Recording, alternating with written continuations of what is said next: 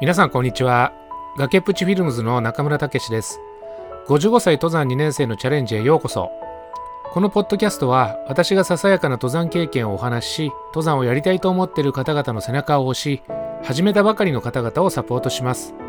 またこのポッドキャストでは安全なシニア登山ソロ登山を応援します。短い時間ですがお楽しみいただければ幸いです。今回のテーマは山梨県の水垣山っていう山です。この水垣山の字っていうのは結構難しくてですね水っていうのはいいんですけど垣っていう字はですねすごく難しくて多分普通の人書けないんじゃないかなと思います。あのパソコンだとかスマホのですねあの変換で確かめてみていただければと思います。でこの山はですね標高2230メートルで、え、東京から日帰りで登れる日本百名山の一つとしてですね人気の山なんですね。で昨年のちょうど今頃私は登ったんですけどもこの山に挑戦した理由っていうのは2つあります。一つはですね東京からすごくアクセスしやすい位置にあるんですね。東京から見て秩父多摩と八ヶ岳の間にあります。で2つ目はですねその景観と眺望です。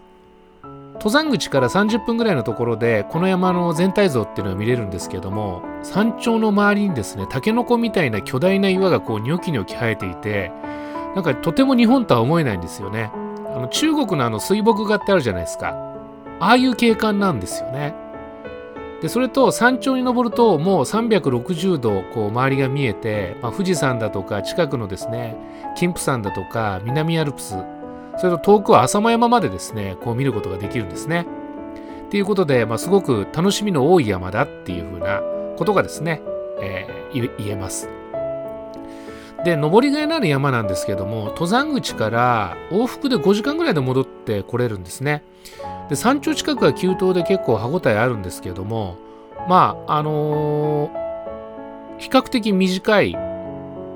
時間でですね戻ってこれるっていうのもですねこの山のいいところかなと思います。で登山口はですね中央高速の須玉インターチェンジから下の道を1時間弱ぐらいですね、えー、走ると水垣山荘っていう山荘があるんですけども、まあ、そこの前にですね登山口があります。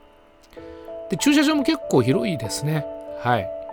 でこの下道なんですけども未舗装部分があったりだとかあの明け方まだ暗いうち私着いたんですけども2回ぐらいですね道に動物が飛び出してきて結構びっくりしました。まあ気をつけた方がいいと思います。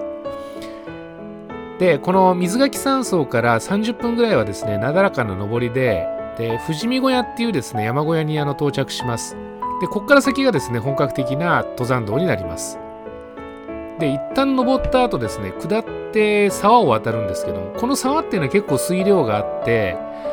あの落ちないようにですね気をつけた方がいいかなと思います。で沢を渡るとですねすぐにですねこの水垣山の名所の一つなんですけども桃太郎岩っていうのがあるんですね。でこの岩は本当にですね見ものですね。直径10メーターぐらいの花崗岩のですねこう円形の岩なんですよ。でまるで包丁で切ったかのように真ん中からですねこう割れてるんですよね。でこう登山者がですね前を通りかかるじゃないですか。で必ずですねその人あの手でねこう桃をこう切るような真似をします、まあ、それぐらいですねこう桃そっくりな巨大岩ですね。これどうやって転がって出てきてでなんでそう割れたのかっていうのを本当に見てみたい気がします。でそれ過ぎるとですねしばらくあの森林地帯をこう登っていくんですけども